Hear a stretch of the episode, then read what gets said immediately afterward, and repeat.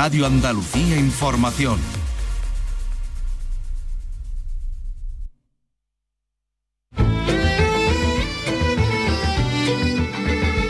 En RAI, Andalucía es cultura. Con Antonio Catón.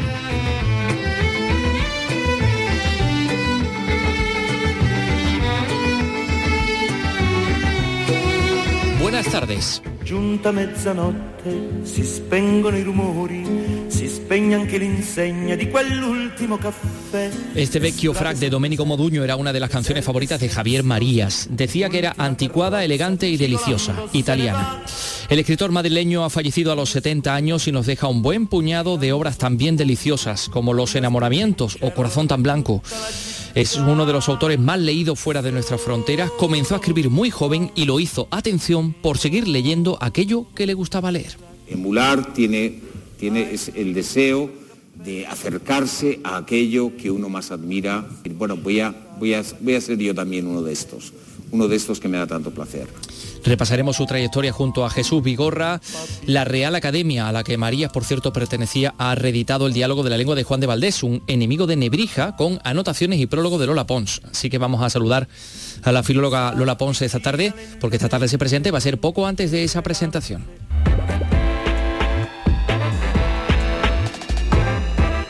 Y esto que estamos escuchando es Icónica Lights, un espectáculo de luces en la Plaza de España, el escenario del Icónica Festival, el Icónica Fest, cuyo director es Javier Esteban, que va a estar con nosotros, que está con nosotros de hecho. Javier, ¿qué tal? Muy buenas tardes. Buenas tardes. ¿Cómo nos definirías en, en pocas palabras Icónica Fest de este año? Icónica Fest es una experiencia para disfrutar de la Plaza de España como nunca se ha, se ha disfrutado eh, y que está creado y hecho para, para que los sevillanos disfrutemos eh, durante este- estas semanas que vienen. Y todos los que quieran venir de Andalucía y del resto del mundo, enseguida lo van a conocer.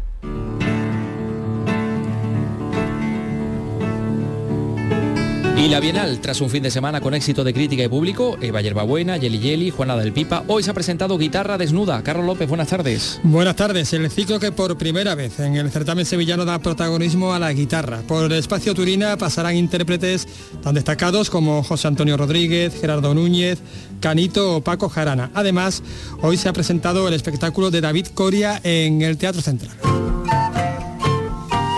Más de 40 exposiciones sobre Picasso se van a desarrollar en Francia y también en España para conmemorar el 50 aniversario de la muerte del pintor malagueño. La ministra francesa de Cultura y su homólogo español lo han presentado hoy en Madrid, estos actos conmemorativos con todo ese extenso programa. Y les vamos a contar cómo y por qué Almería se ha convertido en escenario de rodaje de series y películas ambientadas en Afganistán. Eh, eh, es más, en la guerra de Afganistán. Comenzamos con la realización de Ángel Rodríguez, produce Lolo Milanés. Andalucía es cultura con Antonio Catoni.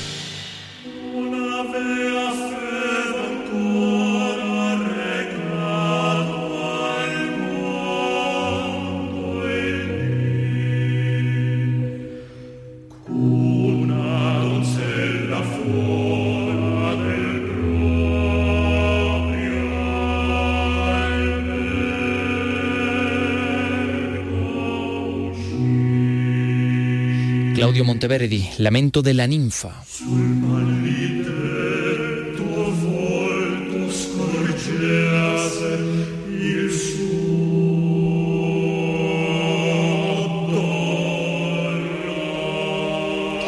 Decía Javier Marías de, este, de esta composición, con sus casi 400 años a cuestas, Monteverdi sigue siendo para mí quien más me anima en los días bajos. Las portadas de todos los periódicos de hoy llevan el rostro de Javier Marías, uno de los escritores españoles más internacionales de todos los tiempos, que como saben ha fallecido a los 70 años en Madrid, la ciudad que le vio nacer. Publicó 16 novelas, cientos de artículos. Eh, su obra fue traducida a 46 idiomas. Nunca ocultó, por cierto, lo que otros autores, porque también fue traductor, eh, tradujo a, grandes como Faulkner, como Stevenson, como Nabokov, decía que nunca ocultó lo que otros autores significaron en su obra. Su palabra favorita, dicen, era la emulación.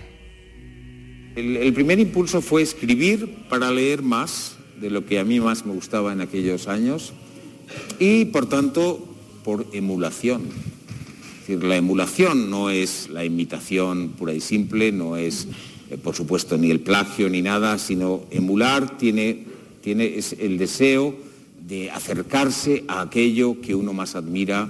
Bueno, voy a, voy a, voy a ser yo también uno de estos, uno de estos que me da tanto placer. Fue candidato al, Nobel, ingresó en la Real Academia de la Lengua en el año 2006, porque eh, además había rechazado ingresar anteriormente, 12 años antes, porque eh, dijo entonces que mientras su padre viviera, Julián María, también académico, pues ya había suficientes Marías en la Academia. En ese discurso de ingreso dudaba de la conveniencia de que los novelistas estuvieran en la Real Academia. No sé cuál es el criterio que los lleva a ustedes a admitir en el seno de su digna institución a algunos novelistas. En realidad se me hace difícil entender que admitan a cualquier novelista, es decir, a novelista alguno, ya que si la contemplamos desde un punto de vista adulto y mínimamente serio, nuestra labor es bastante pueril. Adulto, pues fíjense, comenzó a escribir y a publicar muy joven, con 19 años, su primera novela, Los Dominios del Lobo, le seguirían tantas otras, El hombre sentimental, Todas las almas el multipremiado Corazón tan Blanco, Mañana en la batalla piensa en mí o Los enamoramientos. Este es otro de sus temas favoritos de Huckleback de Xavi Checker.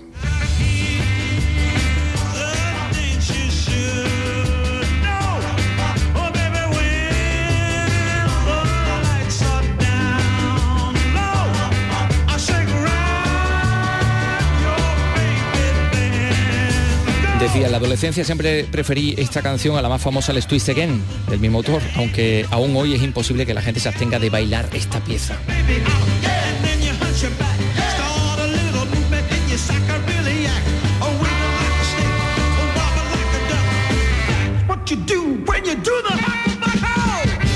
Jesús Pigorra, muy buenas tardes. Buenas tardes, querido Antonio. ¿Cómo era eh, Javier María en las distancias cortas? Yo la verdad es que lo traté una tarde-noche. Eh, por teléfono lo había entrevistado alguna vez, pero así trato con él fue una tarde-noche. Él eh, venía, ah, yo estaba pidiendo siempre cuando hacía el público lee, era el que me faltaba de el programa de la televisión, de, la televisión. el que me faltaba por ahí pasó eh, pues todos todos Mario Vargas Llosa los grandes todos y él me faltaba porque él no venía él no salía de Madrid para hacer promoción eh, nunca, por lo menos en los últimos años. Entonces ya tanto insistí a, a, la Faguara, que era su editorial, que me llamaron de Alfaguara para decirme que eh, presentara su libro Los enamoramientos, que iba a ser el día 23 de mayo del año 2011, un libro, una novela maravillosa, y yo le dije, bien, yo lo presento, con todo un poco eh, el, nerviosismo que da un autor de esta categoría, un autor tan querido y tan leído, pero a condición de que venga a mi programa de los libros. Ah, estupendo, mm, va a ir. Y resulta que ya habíamos terminado la grabación de la temporada y no me concedieron, los que en aquel momento dirigían, no me concedieron haber hecho un programa más y, se me escapó. O sea que no pudo salir en la tele, pero no sí salió en la radio. Pero sí, sí le hiciste una entrevista para una la entrevista larga en la radio y entonces eh, por la noche ese encuentro. Eh, fui a hacer la entrevista al hotel porque no se quería desplazar. Tuvimos, yo el libro lo llevaba muy bien leído, ahí ya hubo una buena sintonía. Él es muy amigo de, eh, contra todo lo que se decía de Arturo Pérez Reverte, es muy amigo, iban juntos caminando los dos cada jueves que iban a la academia. Los académicos, sí. la academia. Y además allí ellos contaron alguna vez que jugaban a que a ellos les gustaba mucho a los dos el western y jugaban a que mataban académicos y que disparaban, pium, pium, entonces jugaban ellos eh, eh, entre ellos, claro, no delante de la gente. Algunos se cargarían. entonces, mira, soy amigo de Arturo, estuvimos hablando, la entrevista quedó muy bien y bueno, pues quedamos para la noche, él no había quedado a comer con nadie en el hotel, los de la organización me dijeron, hombre, es que él solo no quiere comer, no quiere ver a nadie. Bueno, porque los otros querían invitarlo, querían agasajarlo.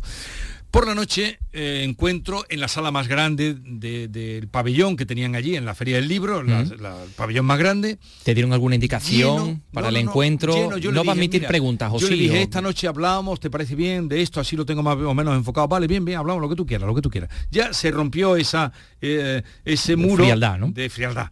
Entonces por la noche yo recuerdo, eh, lleno completamente, dominaban las mujeres, lleno completamente. Entonces hacemos la entrevista y yo veo que eso fluye bien, ya tenemos alguna experiencia cuando ves tú que fluye bien la entrevista. Total, la entrevista fue larga y en un momento mm, dado, mm, digo, ¿pueden hacer alguna pregunta? Sí, sí, que pregunten lo que quieran. Ya cuando dicen así, que pregunten lo que quieran. exactamente, tú ya te relajaste, ¿no? Manos por todos lados, mm, ya te digo que yo el libro lo llevaba muy bien leído y además me había gustado. Entonces, manos por todos lados, pregunta de todos los colores y ya había un momento que había que poner fin, pusimos fin, ahora firma de libros, sí, sí, hizo una cola larguísima, lo firmó todos y cuando estaba firmando libros estaba Julio Neira, que era el director del Centro Andaluz de las Letras, bueno, estamos aquí esperando, pero este hombre no quiere nada, quiere cenar en el hotel. Yo ya había visto que, mm, que aquello mm, podría cambiar, porque era una noche maravillosa era mayo, era una noche maravillosa en Sevilla. Total, que mientras estaba firmando, le digo, oye, eh, eh, ¿quieres, Javier, quieres que tomemos después una manzanilla? Me acuerdo que le dije, una manzanilla porque sabía porque que, sabía que le gustaba la manzanilla de Sanlúcar. ¿Quieres que tomemos una manzanilla? Ah, por supuesto, por supuesto. Total, que terminó de firmar el libro, encendió ya en la puerta sus cigarritos, que lo tenía en la boca, porque él fumaba mucho, unos puritos que, que tenía, mm, y entonces al salir, estaba encantado, nos fuimos a La Barbiana, que es un sitio que ponen muy bien las tortillitas de camarones, en el pleno centro de Sevilla, muy cerquita de la Plaza Nueva. en, la misma, en la misma calle, allí nos sentamos, estaríamos como cinco o seis personas. La calle Alvareda. En la calle Alvareda, él comenzó a contar, contó de todo, me contó cómo escribía, seguía escribiendo máquina, máquina de escribir, los carretes me dijo de dónde se los traían, yo no recuerdo ahora con dónde me dijo, pero a él le traían los carretes, se los conseguían, y yo le decía, pero tú sabes lo que costará un manuscrito tuyo cuando ahora un manuscrito tuyo corregido después a mano por ti, eh, escrito en, la... El, el... Ah, él decía, no, nada, nos contó que su pareja, que era una, con la que ha seguido, una pareja que vivía y trabajaba en Barcelona, él estudió en Barcelona Filosofía y Letras, y allí comenzó a dar clase de profesor. Eh, pues tenían un piso en Soria y ahí se encontraban ahí se encontraban los fines de semana cuando pudieran o cuando él fuera. O sea, estuvo cariñosísimo, nos contó pues, pues todo el proceso creativo, eh, su amistad con Arturo, y ya lo acompañamos, ya entrada bien la noche, tomamos allí manzanilla, tomamos de aquellas exquisiteces que tienen y fuimos acompañándolo hasta el Hotel Inglaterra, que era donde estaba, ya nos despedimos, bueno, pues hasta cuando haya ocasión de ver, volver a vernos, me puso una dedicatoria muy bonita. Ah, mira, porque es que se ha traído aquí su ejemplar de los enamoramientos, de este libro del que estamos hablando. Para Jesús Vigorra, anfitrión impecable, yo de luego hice todo lo posible para que, porque así fuera, ¿no? Y porque así fuera, para que eh, viva eh, sus enamoramientos, para que, eh, no sé, esto no lo sé leer, para que... Pues sí, mm, aquí pone como mm, vide, vide, mmm, ¿Viole? no, no, puede ser. No sé, no sé. Chris, Chris mm, no sé. Que, eh, no termino de entenderlo. Para que no se puede ser para y, para, para no sé de sus enamoramientos. En fin, con el afecto, ta, ta, tal, el 23 de mayo, ¿ves? Sí, 23 de mayo. Sí, sí, sí, Y luego, curiosamente, esta mañana leía yo un libro de aquí, un fragmento de este libro, porque en este libro tiene mucha presencia la muerte curiosamente tiene mucha presencia la muerte y leía eh, mm, leía del olvido dice uno eh, dice uno no quiere en principio la muerte de quienes le son tan cercanos que casi constituyen su vida, pero a veces nos sorprendemos figurándonos qué pasaría si desapareciera alguno de ellos. Y este, este juego lo va repitiendo, ¿no? Va repitiendo el tema de la muerte, de que desaparecen. Sí, no, pero hay otra cita también muy buena, que es eh, em, los que mueren eh, no tienen otro mejor lugar que en el que estar que, las mentes de sus seres queridos, algo así. Exacto, sí, sí, esa es la cita que yo esta mañana también ponía. También ponía. Pero había otro que venía muy bien al hilo de lo que nos está pasando, que no encontraré, como suele pasar, y era de que con lo que nos está pasando porque dice que a veces le damos importancia a la muerte, pero que no la atribuimos los vivos, como si fuera una cosa nuestra, la, muerte, que es lo que está pasando cuando muere mucha gente, ¿no? Dios nos libre del día de las alabanzas que decía Larra, ¿no? Sí. que nos atribuimos hasta las muertes de los otros. Bueno, eh, Jesús Vigorra, si te parece vamos a escuchar un fragmento de esa entrevista que le podías hacer a Javier Marías acerca de los enamoramientos, este libro que le valió el Premio Nacional de Literatura que él rechazó. Que él rechazó, ¿eh? Eh, en aquel año. Gracias por estar con nosotros, Jesús. Gracias a ti.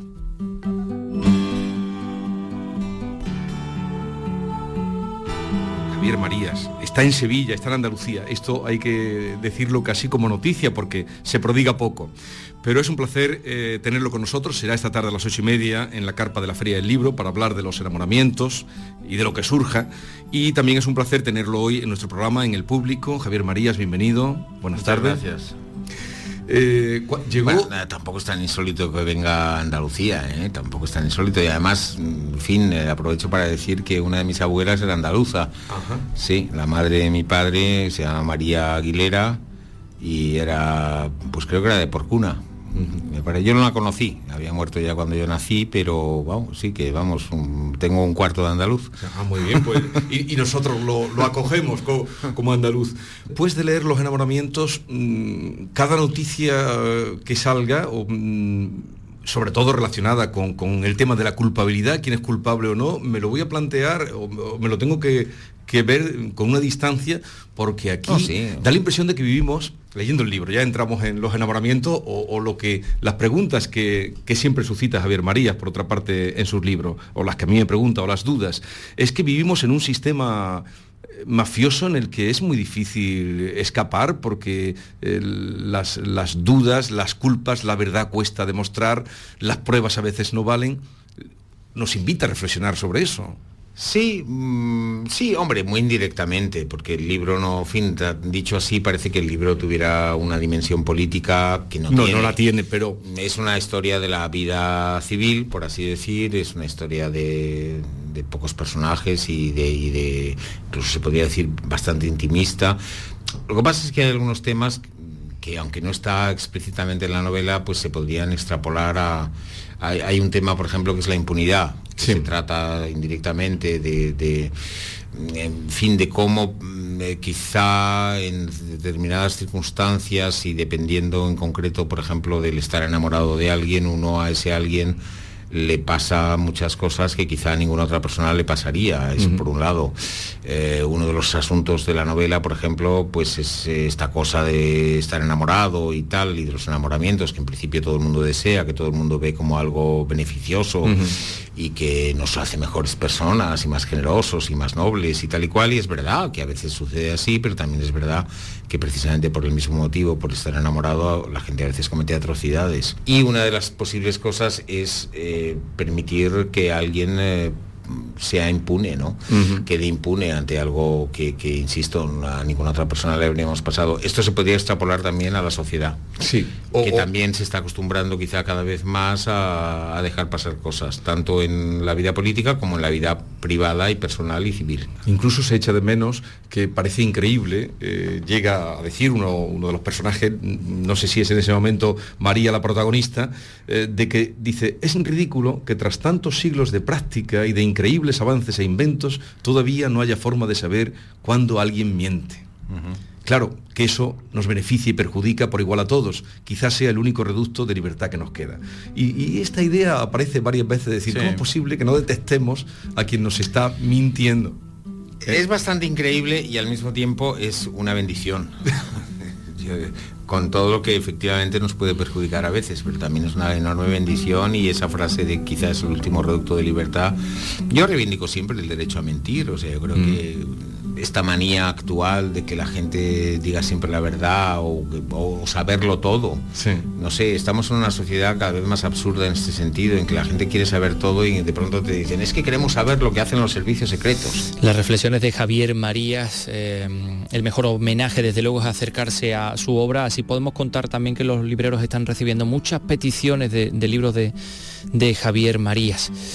Bueno, son las 3 y casi 19 minutos. Enseguida vamos a hablar del Icónica Fest de Sevilla, del, Icónica Sevilla Fest. Este festival eh, que eh, estamos a las puertas ya, va a ser dentro de nada. Andalucía es cultura, con Antonio Catoni. De lunes a viernes a las 4 de la tarde tienes una cita con el flamenco. Los conciertos y festivales, los recitales, los homenajes, las citas imprescindibles de este arte genuino de nuestra tierra. La mejor selección de nuestra fonoteca. Portal Flamenco.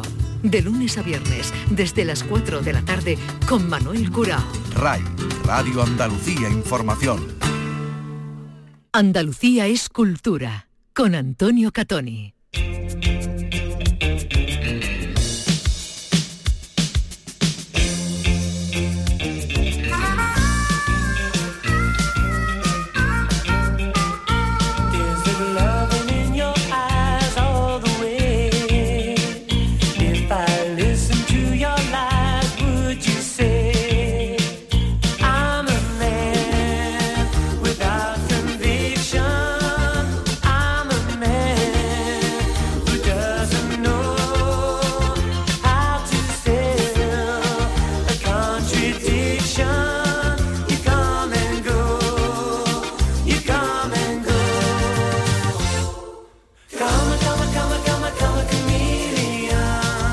Qué es un icono? Hombre, eso lo sabemos por los iconos bizantinos y este tipo de, pinturas, pero en el campo de la semiología, y de la semiótica, un icono es un signo visual que representa otro objeto por ser semejante a él.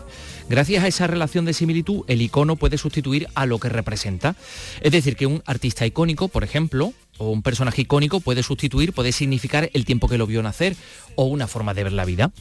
El día 15, este jueves, comienza Icónica Fest en Sevilla, en su segunda edición, un festival que tiene como escenario la icónica Plaza de España de, de Sevilla, escenario icónico para artistas icónicos que van a pasar entre el jueves, cuando se va a inaugurar con Icónica Lights, que luego vamos a hablar de ello, y el 15 eh, de octubre. Estamos hablando de estrellas como Patti Smith, como Becky G, como Deep Purple, Culture Club y Boy George, como Ludovico Inaudi, como Zetangana, como Izal, Rigoberta Bandini, Poveda, Rosalén, Fondo Flamenco, en fin. Javier Esteban está con nosotros, el director de la productora Green Cow, el director de eh, Icónica Sevilla Fest. Javier, Buenas tardes de nuevo. Buenas tardes. Bienvenido a esta, esta radio. bueno, que se abre este viernes, pero decíamos, va a comenzar con Icónica Fest este, este jueves, que es algo especial que habéis hecho este año. Una iluminación, un espectáculo inmersivo para la gente que vaya a verlo, para ver la Plaza de España como nunca la había visto. El caso es que hoy ha sorprendido el tema de la lluvia y, estáis poniendo las luces y todo esto, ¿no? ¿Cómo, cómo está dificultando o qué? Bueno, sí, la lluvia siempre en Sevilla además siempre eh, es un problemilla, ¿no? Pero bueno, ahí estamos trabajando duro para que el jueves estemos todos a punto y, podamos, podamos poner en marcha ese nuevo proyecto de Icónica Light que este año los días que no haya concierto va a ser vamos a intentar hacer las delicias de todo. Mm, claro, porque esto supone poder entrar en ese escenario de la Plaza de España, poder disfrutar de todos los restaurantes, de la oferta gastronómica que hay, poder disfrutar de música también o sea que todos los días en la Plaza de España va a haber un ambientazo, ¿no? Sí, eso es lo que traemos este año como novedad. El año pasado sí es verdad que, bueno, que los días que no había concierto, pues teníamos ahí todo el montaje y mucha gente nos decía, oye, lo guay que es, me encantaría poder ir a cenar un día que no haya. Y este año hemos creado esta, esta fórmula eh, en el que a todos los, que vengan a vernos, pues le vamos a presentar el, el espectáculo de Icónica Live junto, como decías, al escenario Vilas de la mano de, la suite que, programan este año el, escenario eh, y donde pasarán muchos artistas emergentes. Pero bueno, el festival, eh, la novedad del espectáculo de luces es aprovechando el 30 aniversario de la Expo y, basándonos en aquel eh, famoso espectáculo del lago. que, se daba aquí en la Cartuja de, cada noche, pues hemos creado a de la mano de, de Prodigioso Volcán eh, un espectáculo eh, inmersivo en el que vamos a mostrar la Plaza de España de una manera totalmente diferente que nunca se había visto y donde a través de luz, sonido, imágenes eh, y agua vamos a contar un poco la historia de Sevilla desde ese 92 hasta ahora. Muy, muy, cerquita de aquí, que estamos en el pabellón de Andalucía, ahí al otro lado estaba el lago con ese espectáculo impresionante. Bueno, mm, estamos hablando de artistas, solo he dicho algunos, ¿no? Porque la lista es, tremenda, ¿no? Pero artistas cada uno de su padre y de su madre, permíteme la expresión, ¿no? Aquí hay gente de, todas de todas clases, ¿no? Claro, eso es lo que, lo que hemos luchado y lo que hemos buscado, ¿no? Eh, intentar tener un, festival eh, que abrace a Sevilla y que Sevilla abrace al festival y, con ello lo que intentamos con este cartel es, que cualquier talle pueda verse reflejado y que, y que le apetezca ver o se vea representado por alguno de los artistas que vienen. Entonces tenemos desde el pop al rock, el rock en inglés, rock en español, eh, al reggaetón de, Becky G, por ejemplo, a la música latina. Eh, intentando eso, tener eh, un abanico lo más amplio posible para que los sevillanos puedan desplazarse a la Plaza España y disfrutar de, lo que estamos organizando para esto. Ya es el segundo año, ¿qué cosas habéis afinado? Porque además, eh, ahora que estás mencionando todos esos artistas tan diversos, también hay como una especie de política diferente de aforos, ¿no? En función del artista que, vaya. Hombre, eso es... el año pasado ahí estábamos capados con el tema del COVID, que ya parece que queda lejos pero estaba todavía aquí en, esta fecha en septiembre y, este año pues vamos a disfrutar de otra manera. El año pasado disfrutamos mucho, pero sí es verdad que la distancia de seguridad, las mascarillas, hacía que nos luciera como, como nos hubiera gustado, pero bueno, ya estamos aquí en otro año diferente y como decía, hemos preparado tres formatos diferentes. Eh, la plaza tiene muchas muchas cosas, muchas bondades y una de ellas es esa que, que como recoge y abraza al, escenario, pues podemos ir variando el, el, aforo dependiendo del artista y de la necesidad del artista. Y tenemos desde eh, eh Zetangana, que abre, que bueno, que está el sábado próximo eh, con 18.000 personas, a Ludovico Naudi, que también lo tiene todo casi agotado y, tiene un aforo totalmente sentado, que son 3.300 o Leiva que también ha agotado que tenemos 8.000 que es un público mixto, una parte de pie y otra sentada. Son los tres formatos que vamos a trabajar y, estamos súper felices porque eso lo que nos permite es, ser un poco diferente al resto de festivales y poder hacer una programación totalmente diferente. Creo que este año más o menos lo hemos conseguido, de que no sea un cartel muy parecido al resto, porque tenemos esa posibilidad de hacer diferentes artistas. Bueno, diferentes artistas y diferentes modalidades. Ya ven, 18.000 personas, Z Gana el sábado en la Plaza de España, de pie todos. Sí de pie todos en, ese escenario espectacular. Eh, por cierto, que eh, el día anterior además también va a estar Paul Kalbrenner, DJ alemán muy conocido, tanto para Paul y para Zetangana. Es posible que haya algunos artistas y haya algunas sorpresas, ¿no? No sé si eso se puede contar o... Sí, Paul Kalbrenner va a tener por delante y por detrás otro DJ invitado, que lo vamos a publicar ahora en breve. La idea es hacer una fiesta de la electrónica en, la Plaza de España eh, desde que entremos, desde que abramos a las siete y media y, hasta altas horas de la noche, hasta bueno, hasta las 3 que, es el horario que vamos a tener este año en Icónica. Y después con Z Tangana sí vamos a tener a, un dúo de DJ mestizas que va a abrir y, cerrar eh, la noche con, eh, con Tangana. Que estuvieron el otro día en, la, presentación del, Hotel Melia Sevilla, en la, fiesta, por cierto, fantástica. Eh, em, claro, pero estamos hablando de un escenario como es la Plaza de España. Em, ¿Cómo funciona la Plaza de España para distribuir el sonido y cómo va a ser este año? ¿Cómo lo vais a hacer?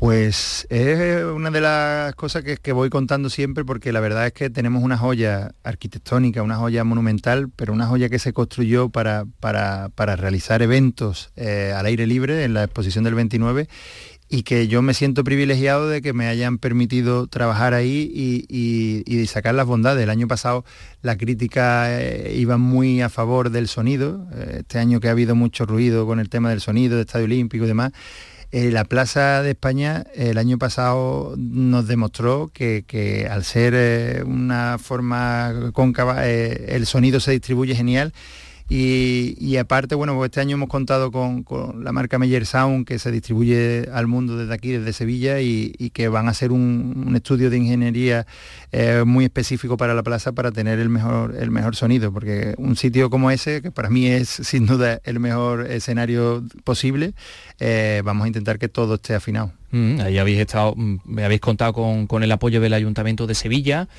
eh, bueno, que de alguna manera os acompaña desde, desde los comienzos, porque vosotros sois capital privado, no hay, digamos, apoyo económico. Exactamente. Si a lo mejor os echan una mano con el tema de algunas tasas, algunos impuestos, con alguna exención, pero, pero bueno, siempre eh, ha estado el Ayuntamiento, y, si no hubiera sido por, por, la cesión de un espacio tan icónico, ¿no? Como la Plaza de España, el festival hubiera sido muy distinto, ¿no?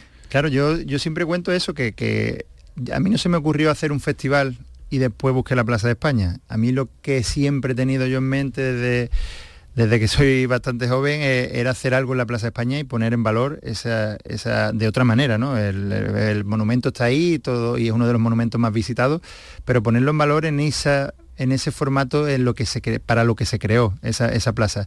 Y es verdad que sí, que Antonio Muñoz, el alcalde, está bastante, está muy, muy, muy feliz con este, me lo transmite y, y está muy entregado y vamos siguiendo poco a poco cómo vamos las ventas y demás y, con Tursa, que es la, oficina de turismo, o sea, la, empresa de turismo de, Sevilla, pues también nos están apoyando en esa parte. Mm.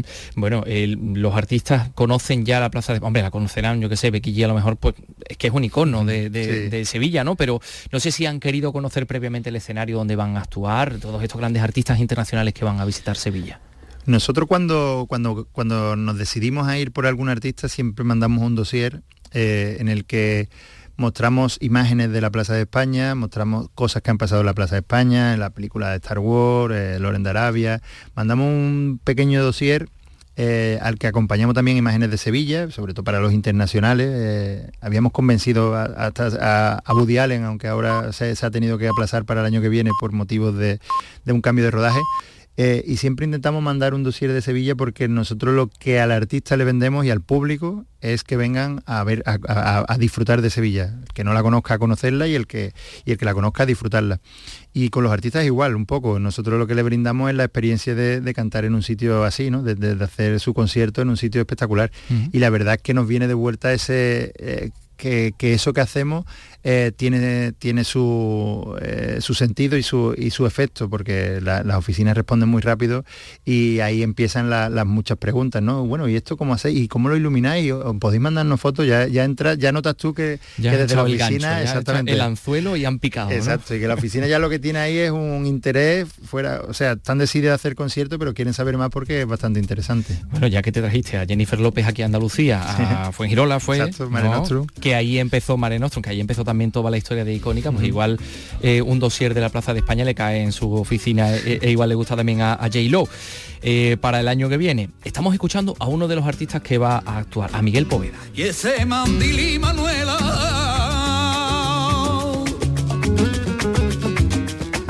Ese Mandili Manuela lo tiene ya todo partido, y todo mi arma, yo te voy a dar uno. Bueno, Javier, ¿y, cómo van las entradas? Porque tengo entendido que hay un porcentaje muy importante de entradas de gente, no ya de fuera de Sevilla, de fuera de España. Sí, eso es, eh, es una cosa que, nos ha sorprendido, es a lo que aspirábamos, pero quizás ha llegado demasiado pronto y es que ahora mismo los números nos dicen que solo el 31% de gente de Sevilla, tenemos 20.000 entradas vendidas en Barcelona, 20.000 entradas vendidas en Madrid, eh, pero después te sorprenden cosas como que hay más de mil, más de mil entradas vendidas en Estados Unidos, otras más de mil entradas en México, eh, de Inglaterra vienen como 4.000 personas, o sea que se ha convertido en lo que nosotros queríamos, en una puerta más a, que el público de fuera venga a conocer Sevilla y un público además eh, interesado en la cultura, un público, un turista que se mueve por cultura, que creo que es de todo lo que podemos pensar es lo más top, porque no viene eh, solo a ver el concierto, sino que se va a pasear, va a conocer la gastronomía, va, a disfrutar de, la ciudad eh, y va a pernoctar aquí como mínimo ese día de concierto. Entonces estamos muy felices por eso. Mm, bueno, es que mm, eh, es muy curioso, ¿no? Al final seguramente conoceremos ese porcentaje de gente que viene de fuera de España, pero, eh, es, realmente importante. Mm, no sé si tenéis contacto con los hoteleros también, ¿no? Y, si eso, porque claro, en este festival a lo mejor no funciona tanto a la última hora, ¿no? Como en otros, ¿no?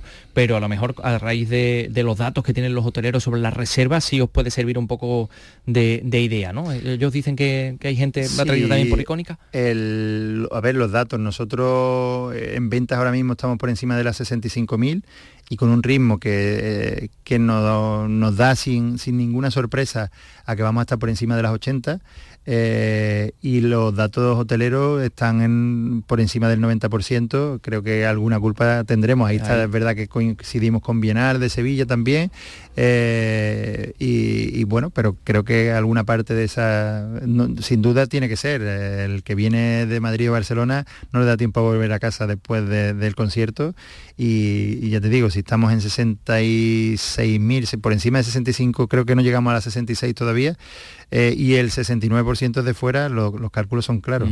Eh, ha sacado Javier a, relucir la Bienal de Sevilla. ¿Cómo ha funcionado con la Bienal de Flamenco tanto la concepción del propio festival como bueno, la puesta en escena? ¿Os beneficia? Que, eh, hay, hay simbiosis ahí, ¿no?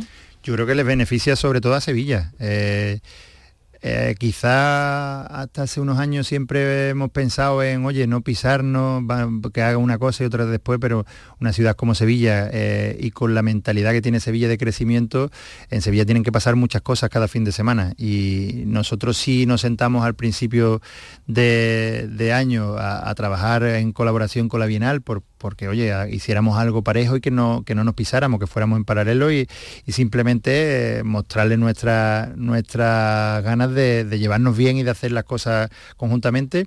Y en eso quedamos. Y, nosotros no íbamos a hacer flamenco mientras que estaba la Bienal, eh, que eso es lo que pactamos y, y, lo veía lógico también. No vamos a hacer nosotros flamenco teniendo la cita más importante del flamenco a nivel mundial. Vamos a y luego sí ha entrado Miguel Poveda, eh, pero ha entrado ya cuando termina Bienal. Eh, él no tenía intención de hacer Bienal este año y bueno, lo, tenemos nosotros y al final el público sevillano va, a disfrutarlo. bueno, eh, ahí además vais a tener un, un guiño, porque el año pasado y este año también tenéis un guiño con artistas sevillanos y este año son, son estos, son fondo flamenco. ¿Hasta qué punto he llegado cruzando Sevilla sin nada en la mano? No lo necesito, con su aire me bato. Porque también Javier de alguna manera pues eh, tiene que estar un poco representado también el arte de, de Sevilla. Sí.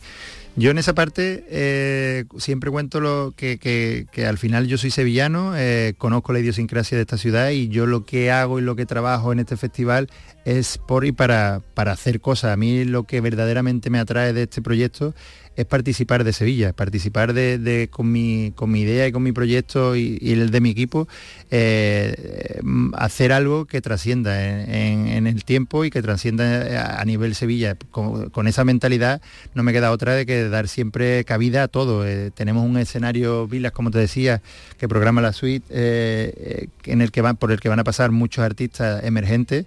pero también cada año queremos poner la guinda con, un artista de los de lo grandes que tenemos aquí en Sevilla. El año pasado fue SFDK y este año, como bien has dicho, Fondo Flamenco, que además llevan ya más de 5.000 entradas vendidas. Bueno, pues artistas de muy diferente tipo eh, en este programa de mm, Icónica Fest que llega este año de nuevo por segunda, eh, por segunda vez y, además sin restricciones de, aforo. Decía el otro día, y además precisamente en la, en la Bienal, sin que la mascarilla un poco te, te impida decir un ole en un momento determinado, pues también, ¿no? De disfrutar de la, de la música en, un momento determinado. Vamos, vamos a tener la posibilidad de verlo en Icónica Fest, que atrae a muchísima gente. Y bueno, pues ha estado con nosotros Javier Esteban los próximos, el próximo hito, este miércoles creo que se va a presentar precisamente Icónica Lights. Jueves. El jueves. Sí el jueves empieza, ¿no? Ya... Exacto, y, presentamos Icónica Light y a partir de ahí el viernes ya el primer concierto con Paul Cabrera. Bueno, pues ahí vamos a estar. Javier Esteban, muchísimas gracias por estar con nosotros, todo lo mejor. Muchas gracias a ustedes siempre.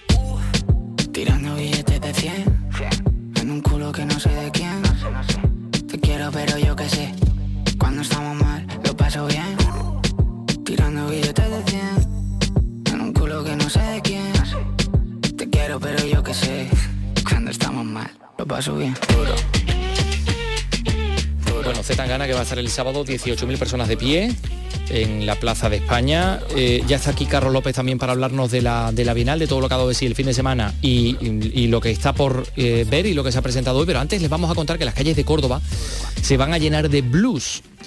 Se trata del nuevo festival Cordo Blues que arranca este miércoles, pasado mañana, con más de 14, perdón, con más de 20 actividades entre clases magistrales, talleres de baile, pasacalles, un montón de cosas. Córdoba Alberto de la Puente. Un pasacalles inaugural que partirá desde el Boulevard del Gran Capitán, culminará con un concierto acústico en el Teatro Cómico, sede de la exposición Memorias del Festival de Blues Ciudad de Córdoba con fotografías de Gerardo Valero Foffer. José María Aljama es el director artístico del festival. Parece que el festival es una realidad y, bueno, nos gustaría el que lo disfrutara y que Córdoba pueda sacar de esto un gran proyecto tanto este año como años venideros. El proyecto de la luz después de más de tres años de trabajo de la mano de la Creación Asociación Sociocultural, que desarrolló este proyecto junto con la Fónica Life Event y cuenta con José María Aljama como director artístico. Gracias Alberto de la Puente en Córdoba. Bueno, y vamos ya con la Bienal. El primer fin de semana que ha cosechado éxitos a cargo de Eva Buena y Juan La del Pipa. Eh, por una parte, el espectáculo Refracción desde mis ojos de Eva Buena y Juan Cruz, emocionado con ese estreno el pasado sábado en el Teatro de la Maestranza, con esa visión personal y artística de la bailadora granadina, desde la mirada del director escénico vasco, Carlos López ha estado viendo a Jelly Jelly, ese proyecto de Álvaro Romero y Pedro Daliña. Efectivamente, eso. Pues a mí me ha encantado mucho, la verdad, me ha gustado muchísimo. Es un proyecto que, como, dijimos el otro día, nació en el, en el Monkey y que, bueno, digamos que investigan este folclore común entre España y Portugal y también entre las colonias. Si te parece, vamos a escuchar un poquito.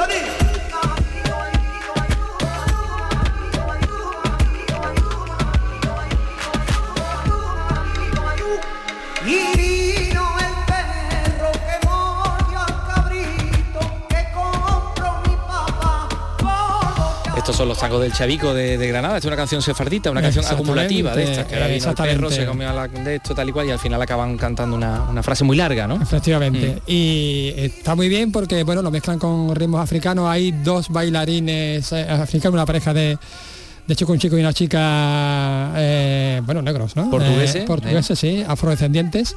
Eh, sobre, sobre el escenario muy divertido. sí, pero son negros, es que no son blancos ni son azules. son, claro que son negros. Son bailes negros, sí, de color negro. Y, y con mucho ritmo y la verdad es que es muy interesante cómo se establece este diálogo porque tienen unos movimientos muy flamencos, siendo, siendo afrodescendientes. Oye, que nos queda muy poquito tiempo mm, porque tenemos un montón de cosas que hacer, que nos estamos durmiendo los laureles. Juana Dale el Pipa en Gratia Plena, el salud de los franceses, mm, la gente dice que extraordinario. Exactamente. Eh, el domingo también David Lagos estrenó en el Cartuja Center City mm, porque finalmente se anularon por obras los conciertos programados en el Lope de Vega. Desgraciadamente. Eh, estrenó sus cantes del silencio, ¿no? Una propuesta intimista. Muy intimista. Vamos a escuchar un poquito.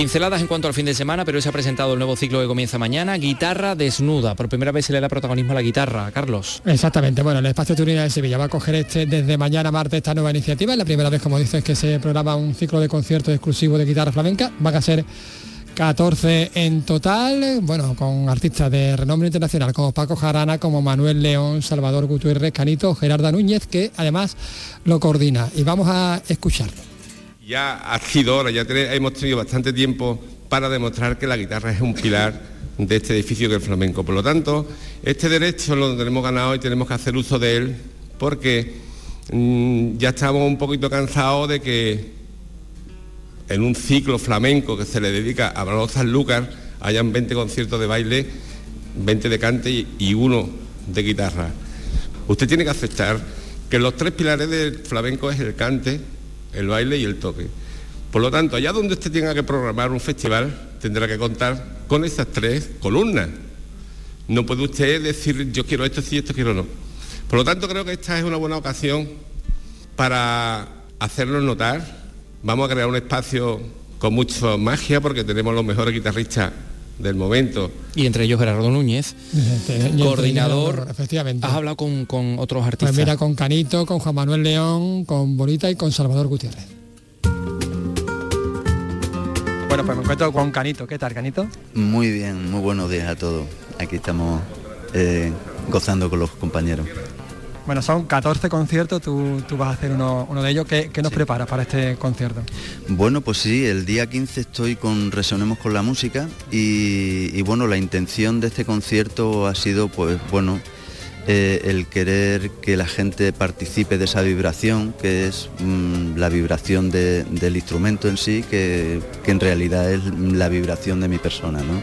Y es un poco la participación, la empatía, la disposición, a entrar en ese mundo, ¿no? en ese mundo musical. Carito, todos recordamos tu reciente trabajo junto a Rocío Márquez, visto en el jueves, pero ¿en qué otros proyectos estás ahora involucrado? Bueno, pues mira, tengo un proyecto personal eh, que se llama The Next Bulería, que estoy configurando y, que es una, una visión mm, de la guitarra en concierto mm, más eh, plástica, más... Eh, entrado en lo musical, en, el espectáculo, con una guitarra mm, en movimiento, con una forma de disposición de, la gente diferente, más ambientada en, la forma que había antes del jazz de los 60, de los 50, en el sentido de los coros, de la música, con música electrónica. Bueno, estoy un poco metido en ese, en ese en esas formas. Interesante, ¿y eso cuándo lo vamos a, poder disfrutar? Bueno, espero que sea eh, muy pronto, espero que sea muy pronto. Vamos a, depender de los apoyos que tenga por ahí de las instituciones y, bueno, y en realidad siempre se necesita, se necesita mucho para una producción, pero bueno, estamos ahí trabajando en eso. Bueno, pues instituciones, venga, vamos a apoyar, que esto no se puede quedar ahí en el, cajón. De momento, el día 15 vamos con, con tus resonancias, ¿no? Efectivamente, el día 15 estaré con Resonemos con la música y, bueno, espero poder eh, estar totalmente ahí en el momento que toque, ¿no? Estar presente. Sí, sí, es mi deseo. Y el nuestro también. Muchísimas gracias, Canito. Gracias a ti y a vosotros. Bueno, hemos hablado con Canito, vamos a hablar con otro de estos grandes artistas, de estos grandes solistas de la guitarra, con Bolita. Hola, ¿qué tal? Buenas. Estamos saliendo un poco de, de los donde estábamos porque nos tenemos que, que marchar de esta parte. Bueno, Bolita, cuéntanos qué, nos presenta tú en este ciclo guitarra desnuda. Pues bueno, voy a hacer una, eh, una parte donde voy a tocar los temas que van a conformar mi nuevo disco, que espero que salga antes de que termine el año. Eh, y luego voy a dejar mm, otra parte del concierto para, bueno, no sé si lo intercalaré o, cómo lo haré, pero para, tocar eh, un, poco eh, al libre albedrío, ¿no? Como se dice, o sea, experimentar con la improvisación y, y bueno, ver lo que sale de ese momento, ¿no? Es curioso que no se prodigan estos ciclos eh, exclusivos a la guitarra, ¿no? A la guitarra solista y a la guitarra flamenca en particular. Mm, desgraciadamente es así, pero, pero bueno, yo creo que también es una cuestión de, que en la última época eh, la guitarra solista ha estado mm, siempre acompañada de otro instrumento un poco para para acercar quizás más, para mí, bajo mi punto de vista, eh, erróneamente, ¿no? Porque de por sí la guitarra solista eh, como tal, como instrumento único, tiene un discurso muy importante, ¿no? Entonces yo creo que, como te digo, históricamente la guitarra siempre, eh, desde Paco de Lucía aquí, ha, sido, ha sido siempre acompañada por otros instrumentos o incluso cante, percusión, etcétera y bueno, yo creo que hay que ir, dándose, dándonos cuenta de que como, como, instrumento único tiene un discurso propio sumamente rico. Mira, pues para terminar, ¿cuándo, recuérdanos cuándo, cuándo esta actuación? Pues yo estoy el día 28 de septiembre aquí en la Sala Turina y bueno, os espero a, a toda la afición. Aquí estaremos, muchísimas gracias. A ti. Salvador Gutiérrez y José Manuel León. Hola, ¿qué tal? Buenas, ¿qué hay? Buenas, buenas, muy bien. Bueno, contarnos, a ver, Salvador, vamos a empezar por, por ti. ¿Qué nos, traes aquí a este ciclo de guitarra? Bueno, pues traigo mi, disco que se llama Once Bordones, que es un disco precisamente de lo que requiere el ciclo de guitarra sola. Y, bueno, es una propuesta que, se me ocurrió de grabar solo también porque no tenía, no tenía otra opción, estábamos en pandemia y, y no tenía la, única forma de, hacer los temas pues era tocar yo solo en mi cuarto y bueno, surgió este disco y, es lo que propongo. Una propuesta que la podremos escuchar, ver y escuchar cuándo? El día 21 de septiembre a las 9 de la noche, aquí en el espacio Turina. Aquí vamos a estar. Y, vamos a continuar con José Manuel, con José Manuel León. ¿Qué tal, José Manuel? De nuevo. Muy bien, un placer. Bueno, José Manuel, eh, ¿cuál es tu propuesta? Bueno, pues yo vengo el día 27 aquí al Espacio Turina a presentar mi segundo trabajo en solitario. Hice un disco hace unos años, se llama Sirimusa, y desde entonces, bueno, he estado trabajando en otros proyectos, con cante, con, baile, y como hemos estado hablando aquí en esta rueda de prensa, no tenemos tantas oportunidades de tocar solo, pues dando, dándose el, enclave, este, este festival con tanto, tanto peso y que el maestro Gerardo se acordado de nosotros para, este ciclo, pues lo veo algo importante, la verdad importante y, un punto de inflexión ¿no? dentro de, la programación y de, las propuestas hacia donde deben de ir por, por necesidad. Así que bueno, os voy a presentar mi segundo disco, el trabajo un adelanto realmente porque el disco está en proceso de grabación. Eh, este disco se va a titular Generación Cero eh, y bueno, es una música que ya vengo trabajando de hace unos años para otros proyectos también, pero enfocada más para, para tocar solo, ¿no? para, una, actividad de guitarra solista.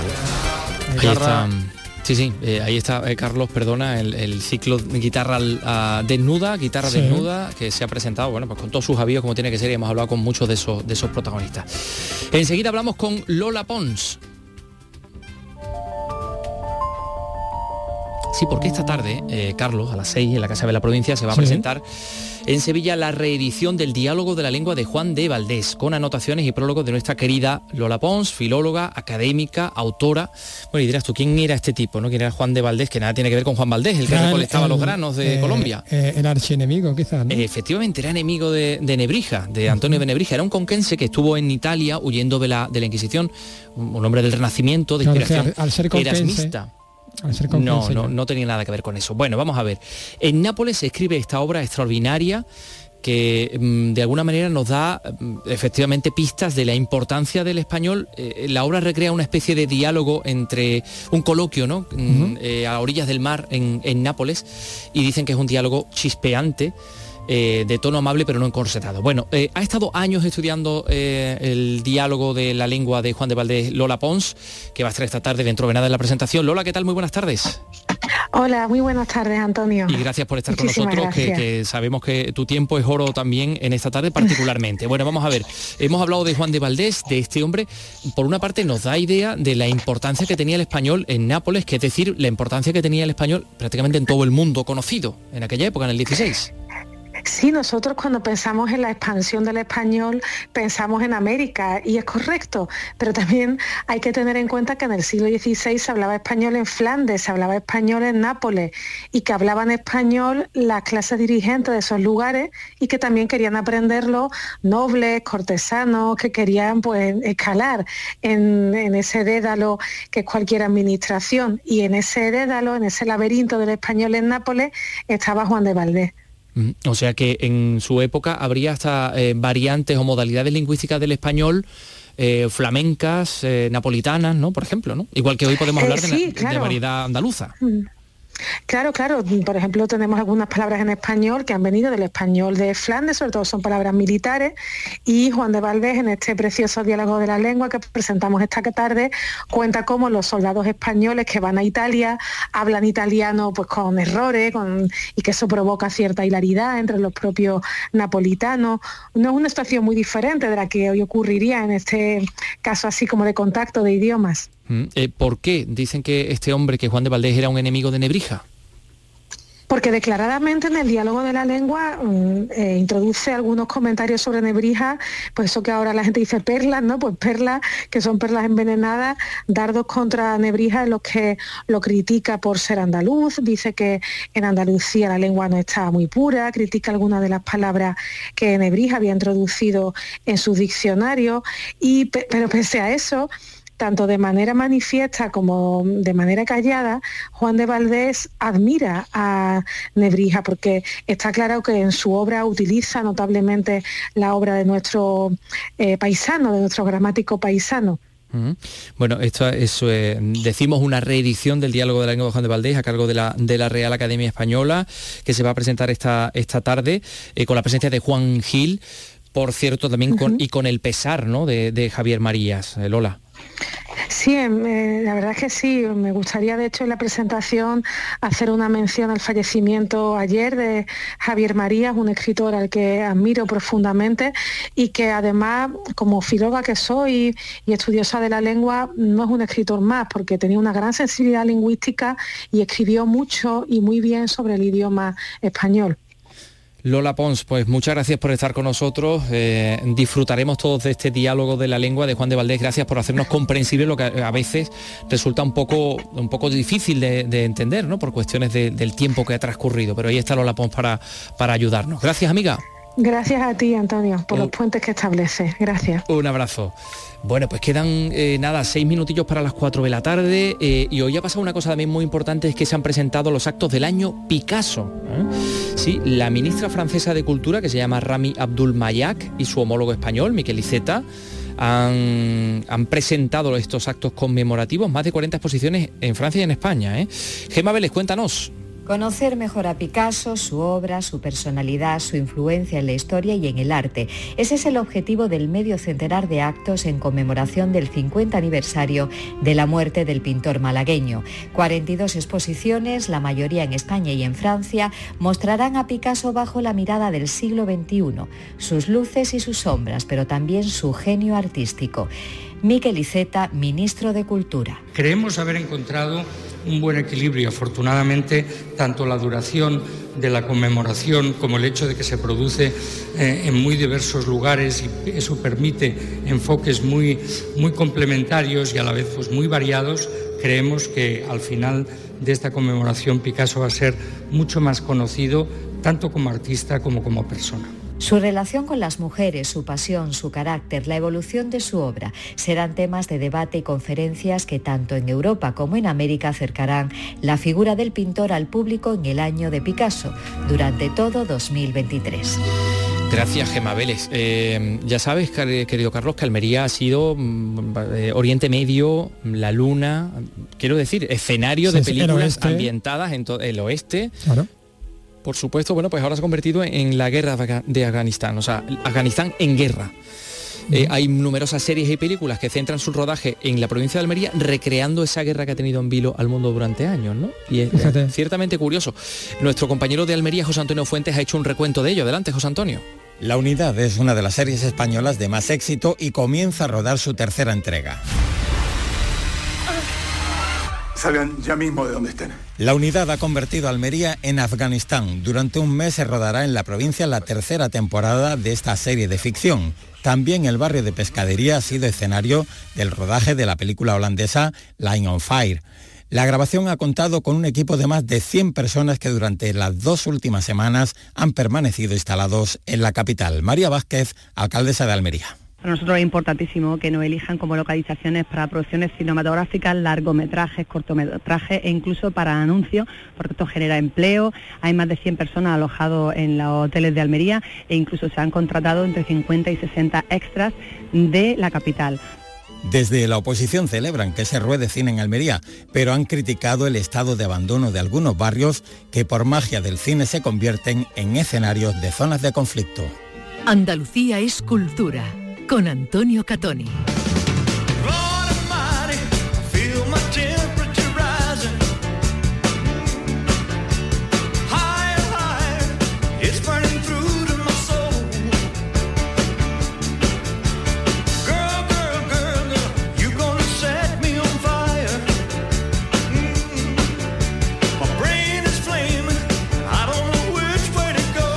Ha tenido un protagonismo porque lo merecía Javier Marías, que ha fallecido a los 70 años. Eh, nosotros tenemos la obligación de animarles a leer la obra de Javier Marías. Y nos vamos a ir con esta canción, con Barry Love de Elvis Presley. Eh, nuestra compañera Maite Chacón ha preparado un listado de canciones de las que le gustaban a Javier Marías.